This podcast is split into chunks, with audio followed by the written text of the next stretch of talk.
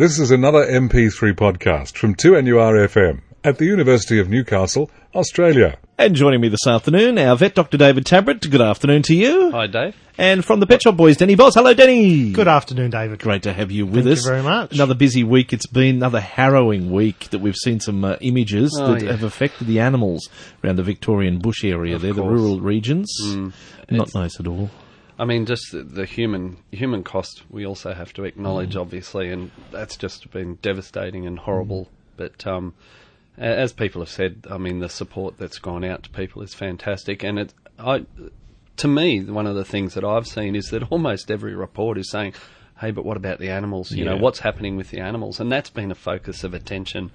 You know, the family, the the extra family member of the animal, That's the right. family pet, as well as the wildlife. Yep, and We- that wonderful image of the koala that we've all seen getting a drink of water there from a volunteer helping Mm. out, which is wonderful. Yeah, We actually had a, a customer organise a truck to go and take down supplies, pet supplies, to, to Victoria, and that was supported really well by um, a lot of um, uh, people were donating. do you know that person's name? You know? Yeah, Brent. Well Brent done, and Brent. his and his and his sister Sharon organised it Wonderful all. effort, well done. and uh, it was promoted through different radio stations as well, David. And we had uh, people coming into the store that were buying products to donate to to the cause, and we were offering it at at cost price um, to these people. So that was our support. But then we also donated ourselves quite a bit of stock, but not just us. Other pet stores did as well Yeah. when I went and delivered the, the stock there, there was there was heaps of supplies. He had a whole. It had begun at nine a.m. in the morning, and I was there at five thirty. He had a whole single garage full and a carport full of stock, and he was then preparing for a second truckload as well later in the week. So that was really really nice to see. That's a great effort. And wonderful support. You got to think about even like the horses. There was um, a produce place that delivered lots of horse feed, for, for example, because Mm. they got no grass to eat. So it was really touching. Now, what have we got on the program today? What's your topic for today, David? Uh, well, last week, last week we were inundated with calls, which was fantastic, and we hope to do the same today. We did wanted to talk about heat stress and look at the weather in a, in a week. It's all turned around, and so um, probably we can review that because um, dare say I think we've got warmer weather coming again next week. Right, yeah. And you've got a topic. Well, you've got someone we're going to talk to today, Denny. Who have you got there? Yeah, there's a couple of things um, we can we've got. I did want to mention before that, Dave. Actually, is the Melbourne Pet and Animal Expo is on. I know it's not local, but the moment uh, local activities in regards to pets is a little bit uh, fine. There's not as much going on. Bit but quiet. starting next month, it's all going to start happening. I'm getting information of different things. But the Melbourne Pet and Animal Expo has started today. Will be on on Saturday and also Sunday. So there's a lot of a lot of things happening in Melbourne. If one, if someone wanted to go and, and, and fly down, there is flights from Newcastle to Melbourne and visit the Animal Expo. And we're going to be talking to the CEO of the Pet Industry Association today, Jo- Dr. Joanne Sillince, and uh, we'll be talking about the Clover Moore animal animal animal bill that's been talked about a lot. It's the Animals Regulation of Sale bill. Uh, so we'll talk Quite controversial, this one, too. Yes, it'll It be is interesting to get your thoughts on that and what she thinks. We're taking it from an aspect of what how that bill will affect uh, you as a cat or a, or a dog owner, or how it will affect you as a cat or a dog breeder. And there's some interest, interesting stati- statistics that I've got here that we can chat a little bit later. It's Pet Chat today, and we have got Dr. David Tabrett with us now. Heat stress. This time last week, we were Whoa. sweating Terrible, were. terrible, and um, for animals. We we didn't get a chance to talk about um, how to avoid and how to recognise the signs and symptoms and so on. Basically, with animals, and I guess you know we can sort of look today and say, oh well, it's not too bad. But even in the low twenties or the mid twenties, you can actually get um, uh, a degree of uh, exercise-induced heat inside the dog's body that they just can't get rid of. So you've just got to be careful about the humidity and the ambient temperature. Obviously, those really hot days, and if they exercise, the only way dogs can cool is by panting, and that's where they're pushing all their blood flow back up into the throat, and they get rid of the heat that way. Uh, so if they get to the point where they're producing too much heat, but not being able to get rid of it, then their body temperature, their core body temperature starts to go up. And what happens then is it just creeps up. Now, their normal temperature is 38 to 39. Uh, a couple of weeks ago, the weekend of the Australia Day long weekend, we had uh, nine dogs come in with heat stress on the Saturday, the 24th. Unfortunately, four of them, uh, sorry, five of them had died just before they got to us. One of them had to be put to sleep. He had a temperature of 43 degrees. What are the early warning signs that we should be looking for that our dog isn't coping with the heat or our animal isn't coping with the heat? The interesting thing, the warning sign that speaks most is that people aren't coping with the heat. Yeah. Um, and, you know, we tell, oh, yes, the dog will run all day and run all day. But they don't. They actually do stop. They don't exercise. They'll seek out shelter. They're looking for water. They become agitated. Their panting is excessive. They may be drooling a lot, which some of these things can be considered normal response. But if it goes on, uh, obviously, then you can recognise the distress. But certainly, you know, if people stop exercising because of the heat, then the dog's going to stop So exercising. another precaution would be: is it time to look towards getting the haircut, the clipping done? If uh, if you have a dog that can afford to have that done, Well, that that certainly helps. Uh, but the um, the thing is just to make sure that they're not exercising in the heat of the day. They've got access to plenty of fresh water because we do see that if they're um, uh, restricted, or for example, if they've only got one water bowl, uh, that may actually get tipped over, and then they're without water all day. So having multiple sources of fresh water is very important. And in some breeds, in particular, that are say uh, cool weather breeds, um, and we think of Samoyeds and Huskies, and you know the those dogs which are obviously cold weather climate dogs. Um, to some degree, they acclimatise, but these extreme temperatures that we've experienced uh, last month, they don't really That deal is when with. that stress factor comes into it Yeah. for them. Yeah. and some people just, you know, the clam shells that you buy for kids that Yeah. they put sand and well, they'll fill them with water, and the dog can actually lie in them during the day. Yeah. as long as they're in the shade. Otherwise, it's just like a hot bath, of course. Great tip, great tip for them. Yes. Now I think we've got a caller waiting for us there. Let's go to the phones right now. Our number is four nine two one six two one six. There is a spare line if you'd like to ask a question. Good afternoon. Who do we have there? Hi, David. It's Robert. How are you? Hey, Robert. How are you? We've got Dr. David Tabrett listening to you here. Hello, David. How are you all? Hi, good, thank you. It's only what you're saying. But what's what's how long is a dog safe or not safe in a car? Uh, um, apart from the other issues which you're covering Oh. about, I'm worried about non-air conditioned homes, Yeah. which I have, so I'm not criticising other people. And uh, Susie goes and lays down, and we try to keep her near a breeze. But what about air conditioned cars? Obviously, you don't leave them in there at all. Full stop.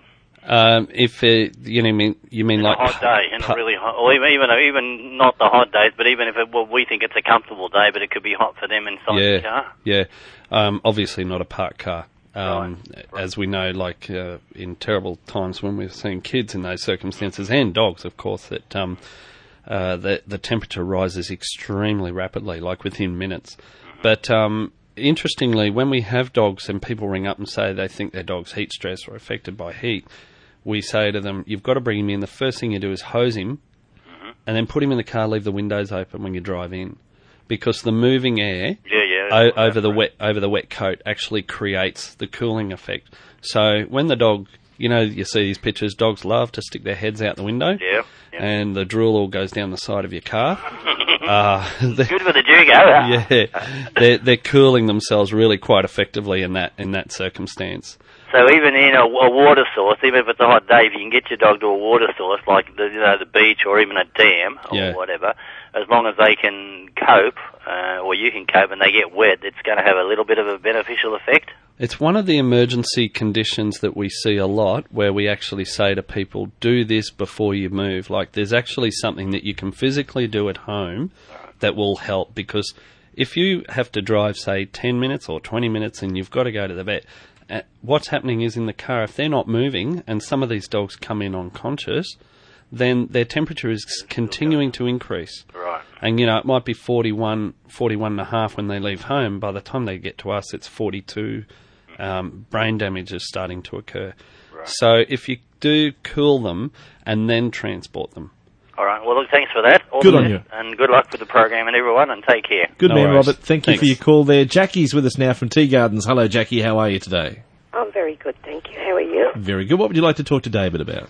Um, David, I was wondering, um, during those hot days, I was putting um, ice cubes into my dog's water. Yep.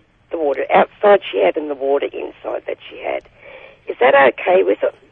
I think it does help. Um, obviously, you would have seen that the ice cubes don't last too long. Yeah, I kept changing the water every half hour because it was that hot. It was, I couldn't yeah. sort of take her swimming because she's got that Advantix on her. What sort of dog is she, Jackie? A Pomeranian. Oh, beautiful. okay. And she I would have had a noticed the shave. heat. Yeah. Yeah. Um, certainly, a lot of people do that. I think that's a, a good idea uh, to make sure that they've got cool water source because, um, you know, if the water's sitting there all day, uh, it, the temperature in the water can rise, and then it becomes distasteful for the dog as well. So they won't actually uh, drink as much, and they're not just the cooling effect, but this panting means they actually lose water out of the body, Yeah. and they can lose a significant volume. I know she was drinking a lot. Yeah. Yeah, I've got ceramic bowls for her water. yeah. Oh, well, that would have helped too, because that I would thought I, I wasn't keep sure cool. whether there'd been the, the cold would hurt her, you know, putting the ice in the water as well, you know, sort of. No, I don't. I mean, even on those days, I don't think that would um, cause any problem. long. No, no, exactly. I think that's a really good strategy to make sure that they've got cool water. If you're changing the water frequently, that means it's fresh and it's more tasty for them to uh, have a drink. And as I said, replace that fluid volume. So that's a that's a great idea. I, I just wanted to double check with that one. Yep. No, you're on the money there, Jackie. Okay, thank you very much. Good on you. We've got um, Dr. Joanne Sillince um, with us today. She'll be talking with us on our show. She's she's a trained veterinarian and is CEO of the Pet Industry Association, which is the peak body for all the very best pet businesses in Australia.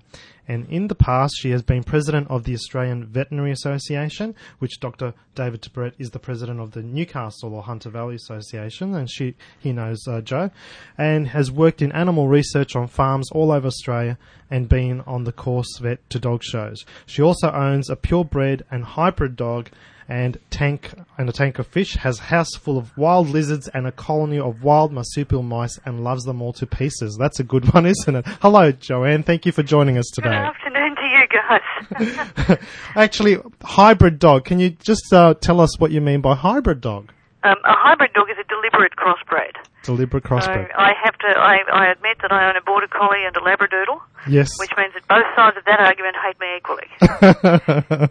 uh, but they're all loving pets, though. That's the main thing. Absolutely. Now, what we're, I wanted to talk to you about the Clover Moore Animals Regulation of Sale bill, and the bill is promoting itself as stopping the sale of, of cats and dogs, or actually mammals, in pet shops. But upon reading the bill, it goes much further, and I actually had a look at it. It's a 23 pages document that I've got here that I printed off off their website.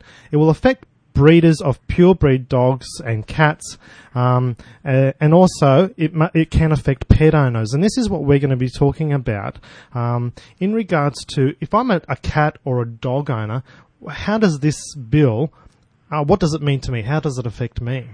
The bill proposes all sorts of changes in other legislation, and the outcome of that is that if you want to own a hybrid dog like a labradoodle or a cavoodle, you won't be able to. They'll disappear. Yeah. The bill actually says that uh, you'll be punished in a whole lot of circumstances unless you present your animals to a shelter for euthanasia. So, if you lose your dog or cat in a storm, or if a neighbour finds your cat on their property and, and impounds it, Yes. uh, or if somebody opens your gate and your dog or cat escapes, it'll be counted off to the pound and you'll basically be turned into a criminal. You'll have to pay large fines and you'll have to go onto the register, so you'll be on a bloody database. Yes. And so essentially you're punished for doing the right thing by going and getting your dog or cat, you know, back, unless you surrender it. Right. And then, of course, there's no punishment at all. Uh, so it's a positive economic incentive to euthanize your pet. Even um, well, that's a bit of a worry then, isn't it?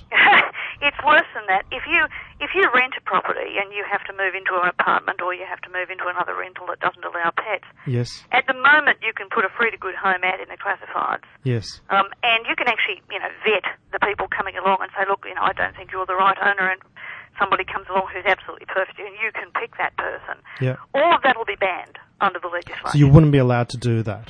Absolutely not. And because of the effect on breeders, uh, we do expect that over time some breeds will disappear completely. So the bottom line of this is that you won't be able to have the dog or cat that you choose to have. Would it also then mean a limit uh, to the variety of pets that, that would be available to, Yeah, we- to we- pet owners and pet lovers? Yeah, we think that that's the case. You should never look at a bill as to what it says on paper. You should always look at a bill as to eight, two things. One, what it means in real life, and secondly, where it goes from there. So, if, for example, this bill impo- well, sorry, this bill does impose standards on breeders, but it doesn't tell us what those standards are.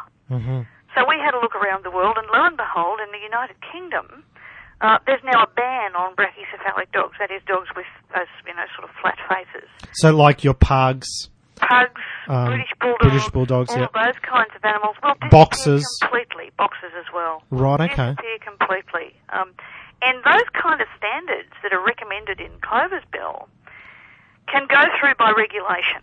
Right. Don't, you don't have to have consultation. It doesn't go to Parliament. It just goes through by regulation. Right. Does that mean, as a as a pet lover, um, when you want to go and, and purchase a pet, it may also increase the price of pets?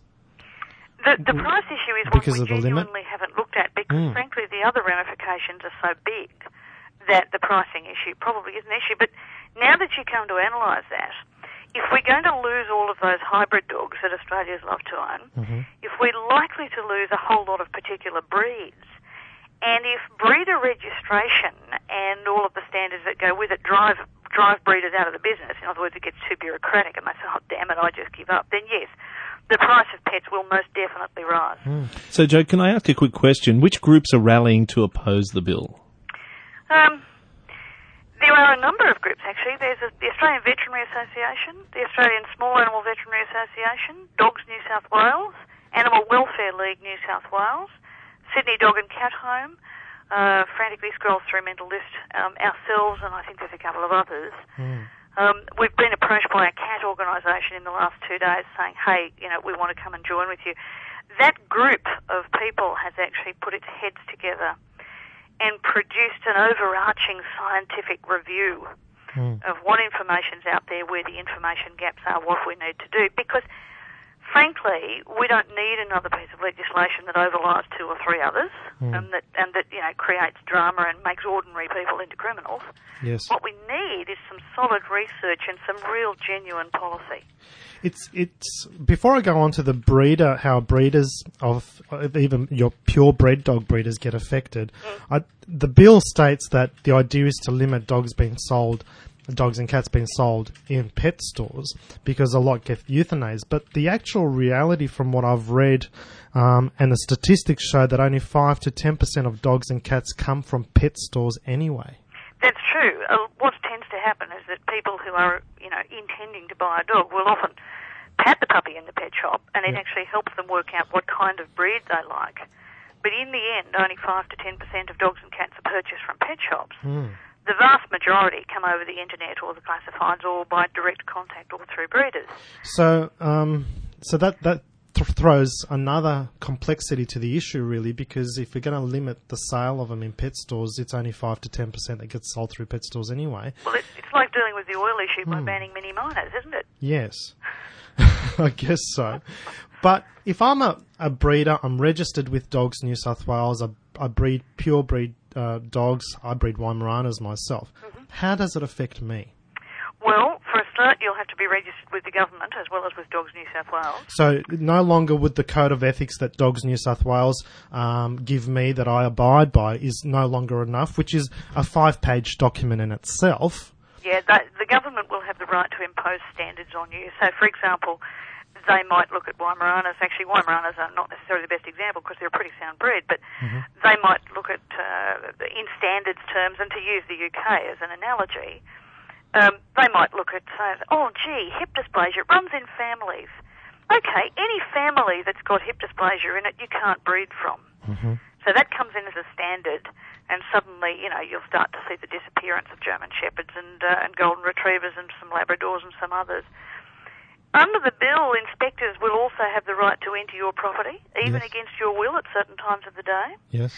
Um, the the standards can change without warning. So, for example, once all the brachycephalic dogs are gone, those flat-faced dogs, Like your pugs and boxes and yep. Yep. Yep. Then they'll say, oh, gee, that one's fixed. Okay, now we'll get to the hip dysplasia. Mhm. And then once that one's fixed, the standards can change again. Oh, look, there's OCD in shoulders in some dogs. Let's let's remove those dogs. Yep. Um, at the moment, registered breeders can also um, pass their pet quality stock through to accredited pet stores, so they'll Yeah. lose that option. Yeah. But it also uh, is going to put a lot of pressure on them to be responsible for their dogs for the whole of the dog's life. Now, there's Yes. a push on in Victoria to make a breeder responsible for the genetics of the dog for their whole life. So, for example, if you've got, um, and this has happened to me in real life, I had a border collie. Um, she got to eight years old. Uh, she got uh, pancreatic cancer, and I discovered that every other animal in her litter did too. Now, under that law, I could go back and sue the breeder. Yeah. So this is the kind of standards that can chop and change and come and go according to whichever pressure group has um, has the ascendancy at that moment. So there is quite a lot of detail in that bill um, that, uh, if you look at the wording, that can affect a lot of um, people that love animals, love their pets. Well, um, I think we're running out of time, but thank Be- you very before we go, for that Joe, one. if we have some listeners who would like to uh, put their name down to oppose the bill, is there a re- uh, inter- uh, internet site we can go to, or somewhere we can register our names, or a phone number we can call? Um, look, I think the most important thing we're, we're not running petitions because you know petitions can be um, corrupted, as you know. Um, I think the most important thing is that people understand what's going on, and if you do, if you know your local member, um, then yeah, say, hey, this bill is bigger than it looks, and it's been carefully worded to look benign, and it's actually quite nasty. You should oppose it. Hmm, So it's a matter of talking to your local member. Really, is the best thing that people can do right now. that's right. Or even sending a letter to them. Yes, that's Yeah. true too. Yeah. Thank you very much for uh, making the time to come on our show. Good to talk Very, to you guys. very much appreciated. Say bye. Bye bye. So good to have her talking to us, and that is a very interesting and, as we said earlier, controversial bill that they'd like to It push is. through, isn't it? That's right. There's a lot of detail in there, and uh, it's worthwhile having a reader of the whole bill and taking note of what it says and what those um, the wording may mean in the future and and how it will work in terms of what you're doing as a breeder or what you're doing as a pet owner. Now, Yeah. our phone number here is 49216216 for Pet Chat Radio. Uh, Brittany was waiting on the line. Sorry about that, Brittany. We got caught up in that interview there. If you'd like to call back, Brittany, we've got a free line there now. We've actually got two free lines. So if you'd like to call back, we'd love to hear from you. And we've got another line there. If you'd like to call and you've got a question you'd like to ask either our vet, Dr. David Tabrett, on 49 216 216 or Denny is here also. Now it's 19 to 1. Uh, you didn't bring an item in for us today, Denny. What, what are you looking at there? Well, no, I didn't bring an item in today because I just thought we would spend uh, more time on, on the issue with the with the bill, and that was my reasoning in regards to that. Because last week we just didn't have time to do. We had call after call, Yeah, yeah. so it was so busy. But I just find it it is quite interesting with the statistics on, on the bill and what it involves. Um, it is quite a detailed bill, as I said. I've printed it out. It's twenty three pages, and before people say yes, I'm for it or uh, I'm against it, people need to have a look at the detail and have a look at what it means. Hmm. How are you, Brittany? Hi, I'm well, thank you. What would you like to ask Dr. David Tabrett? Um, I was just listening to your program before when you were talking about dogs in cars and during the heat. hmm And um, I have a very small mini foxy that pretty much lives in my car I'm in my car all the time and she's in there with me. And uh, my car does not have air conditioning at all. hmm Um, but I find that um, on really hot days, um, even when the car is moving, she she seems to get very heat stressed and um, coughs quite a bit when it gets really hot. Um, and a couple of times she's even thrown up in the last when it's been really hot. And I was Yeah. wondering, is is that just because she is a small dog, and and do that, are they more susceptible to that, or you know, what what sort of thing should I do? Not so much because she's a small dog, but um, I think uh, we assume that the vomiting is from that, but it may or may not be. Um, and the gastrointestinal tract's very sensitive, so that can often be the first marker that or sign that you've got some problems there. Um, the key thing is probably is just as I said before is to make sure that she gets plenty of water. If you're driving along, you've got to have the window open because it's that moving air that um, provides the cooling effect. But she's got to also have moisture in her mouth Yeah. as well. Mm-hmm. So Okay. you know that's the um, that's the best strategy to choose. Uh, Preferably on the hot days, keep her out of the, the car on Yep. on those times. I think. Um, Okay. all right. So if you, if just even if you carry around a little water bottle with her name on it, and then you can give her a drink or splash some water in her mouth even on those hot days, Yeah. that'd okay. that'd be the best option. Or if not, keep her out of the car altogether. Rightio. All right. All right. Thank you very much All right. for that. Okay, Good on you, Brittany. Thank you for that. Four nine two one six two one six is the number. Free line there for you to call us on right now for Pet Chat Radio. If you've got a question you'd like to ask about your pet or your animal, you can give us a call on that on four nine two one six two one six. Uh, from the pet uh, shop uh, point of view, for the really hot days, is there any specific foods or anything you can offer? Any treats the dogs that they can eat that can help them a little bit? Basically, it's about cooling. So, Mm. as David says, you've got to give them enough water. It's got to be fairly fresh, cool water as well. We do have in the pet store, we do have cooling uh, beds, which you can actually uh, cool down by using water, but the bed part of it's not wet for the dog.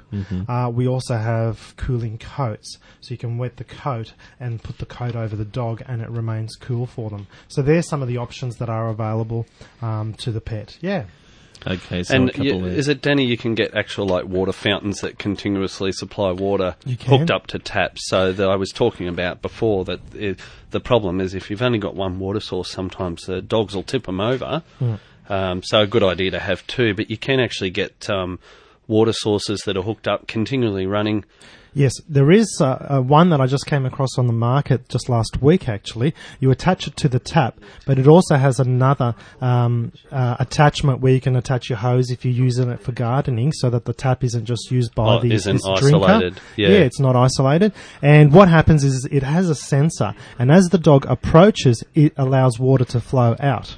So Oh. it's quite amazing how it works, and the dog can actually just lick, uh, lick the water from the attachment, and then when the dog moves away, it stops the flow of water, Well, that's and it's what you always want. fresh water coming out of the tap. Can I get one of them with beer?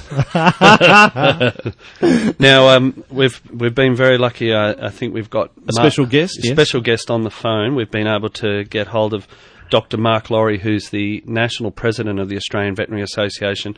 Um, and I know that Mark's been down to Victoria to survey the situation down there. Uh, hi, Mark. How are you going? Hi, David. How are you? Good. Good to talk to you again. Although under the um, the least uh, the desirable of circumstances, circumstances. What can you What can you give us an update about uh, the animal situation, both domestic and wildlife, down in the areas affected by the fires? Yeah, I guess um, I, I guess similar to sort of fires of the past. Uh, there's a, a similar pattern. Obviously, though, this is the worst case of bushfires Australia's ever seen. There's some thoughts that perhaps a million animals have died in the process, particularly wildlife. Um, and, and as occurs uh, when there's such intense fires like this, uh, mostly there's sort of instant death for those animals, and that's really sad. Particularly in a couple of cases, uh, there's a in the Strzelecki Ranges, there's a group of koalas that are genetically distinct from many others in uh, Victoria, and there's real worries that they their sustainability might be threatened, and that's we still don't know that yet. It's still in the danger zones, uh, and even a, a, a sort of um, honey eater project that was running out of Healesville. Uh, there's real fears that uh, that might have those animals might have been lost as well. Uh, so there's some real tragedies that way. The, um, there's certainly a lot of activity going on, and one of the great things about being down here is just to see the wonderful community spirit. Um, we're seeing it all over now, how Australians are opening their hearts, and the people down here are, are really pitching in. And, and within the veterinary community, it really makes me quite proud to be a vet to see the efforts that are being done by the hard work of, of the vets in government through the DPI who have got responsibility for livestock and they need to go around. Uh, they're often behind the closed lines as soon as there's um, sort of safety allowed from with access into the areas. You know, trying to treat and manage those livestock. Sadly, sometimes having to to euthanize them to put them to sleep, and then they're suffering. Uh, and then there's the private practitioners, the local vets that, uh, from these communities. One of the vet clinics that has been heard in Kinglake was burnt to the ground one of the, the vets that's working there has actually set up a, a tent hospital right from early days. Mm. Has been working in with the, the clinic in Whittlesea. We're hearing similar stories to that. Um, even vets that have lost their houses in the fire, but are still uh, working to provide that care for, for wildlife. Being places where animals can be taken to be treated if they need to. Mostly it's sort of burnt feet with dogs and Yep. and whiskers and ears and that with cats. Um, the numbers aren't huge, and that's what we tend to find. Fortunately, many people get out, and we've seen so many images of that where people have taken their dogs with them, and you know you hear the stories about at least I say the dogs and the kids. Yeah.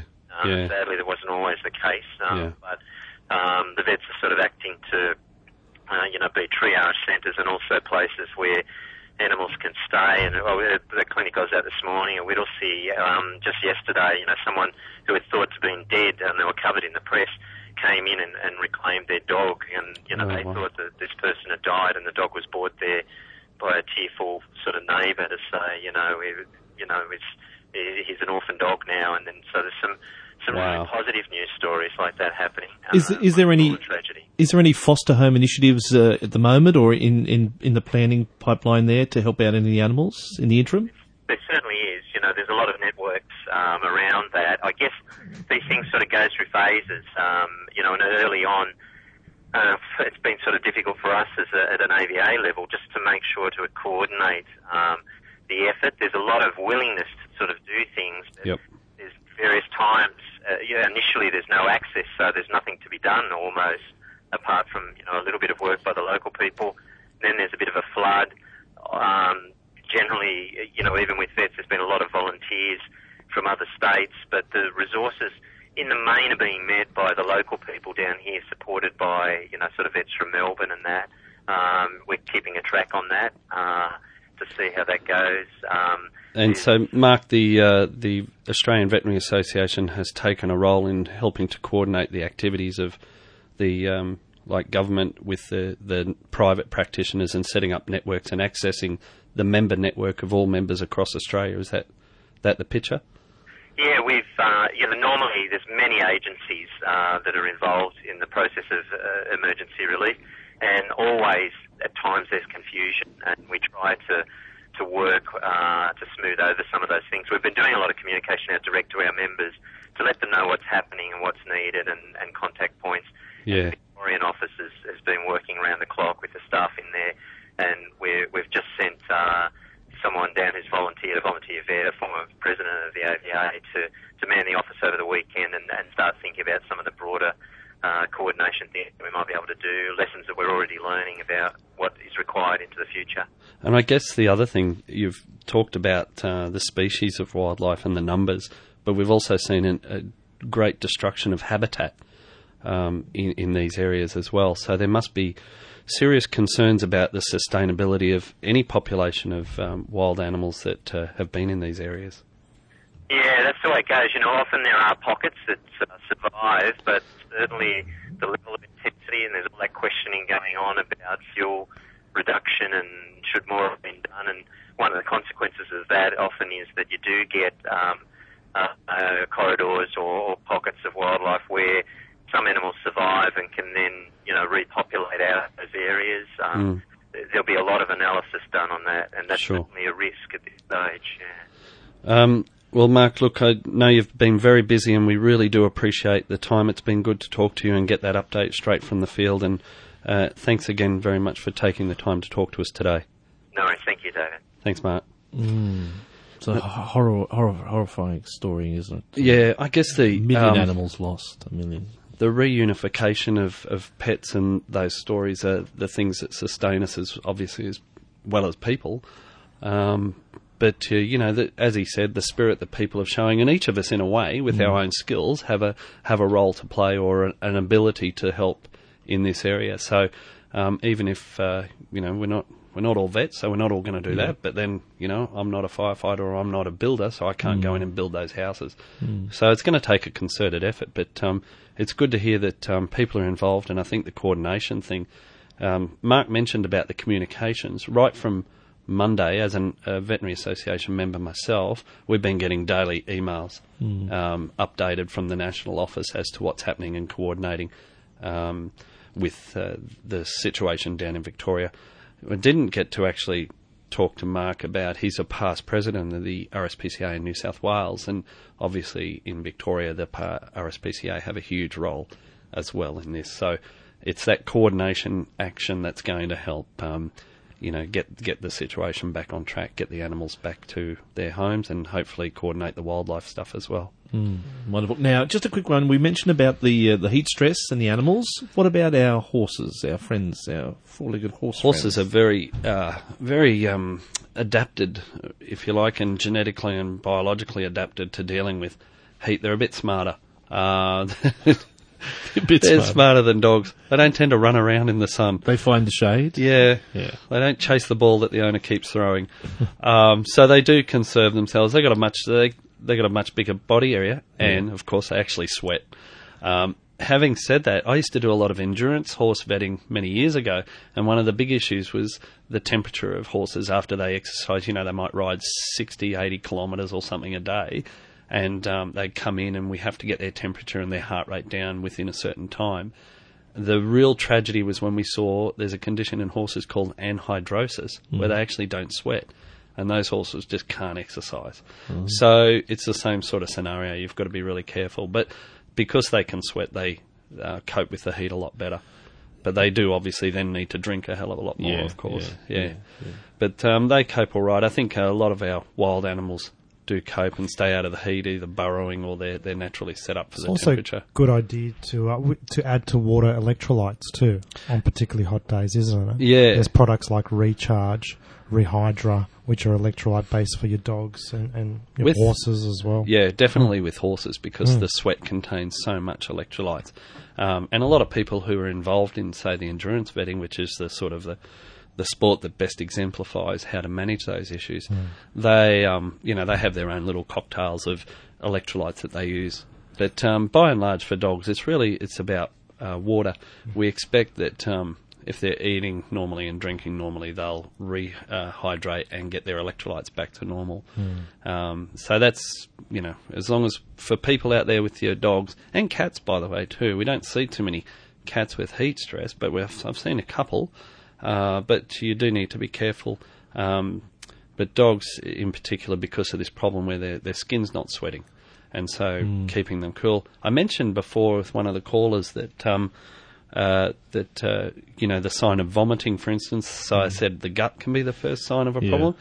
The thing we've seen a couple of dogs, um, and Daniel concur with this. Dogs like British bulldogs and staffies and Rottweilers, these dogs with a pushed in nose, what we call brachycephalic, when they uh, try to pant, they're not very good at it because their throat's so narrow and they actually end up with um, developing a choking episode and they can actually obstruct their airway. And I remember. Um, I remember one day we had, it was a few years ago with a heat stress, and we had uh, a staffy come in that was unconscious and couldn't breathe. We put a tube in his throat and got him back better, and after about couple of hours of breathing on a ventilator, he was he was okay and back to normal. But the critical thing was he just couldn't get air in at all. So um, I know that the weather sort of says, hey, maybe we don't have to worry about this uh, this season, but I, I think we might see a little bit more warm weather. And I've seen it even right through winter, believe it or not, because it's all to do with the exercise level. Now, what about some activities coming up this week? Do we have any activities in the area locally that you know of, Denny? Not at the moment, but next week there, there will be some more activities. And coming into March, there's a lot of different festivals and animal, um, yeah, fairs going on and little expos and so forth. So we've got that. I did want to mention for next week, uh, uh, we'll still touch on the subject with the uh, the bill that we're talking about the animal regulation bill, but we'll talk to uh, a Dogs New South Wales representative, and that Dogs New South Wales is the body that registers all your pure uh, dog uh, breeders. So um, it'll be interesting to talk to him and, and take their side of the story too. That'll be something we can look forward to next Yeah, week. exactly. Yeah. What are you looking at? You got a topic for us in mind for next week, David? I usually see what happens during the week to um, to get an idea because of the nature of things that come through the door.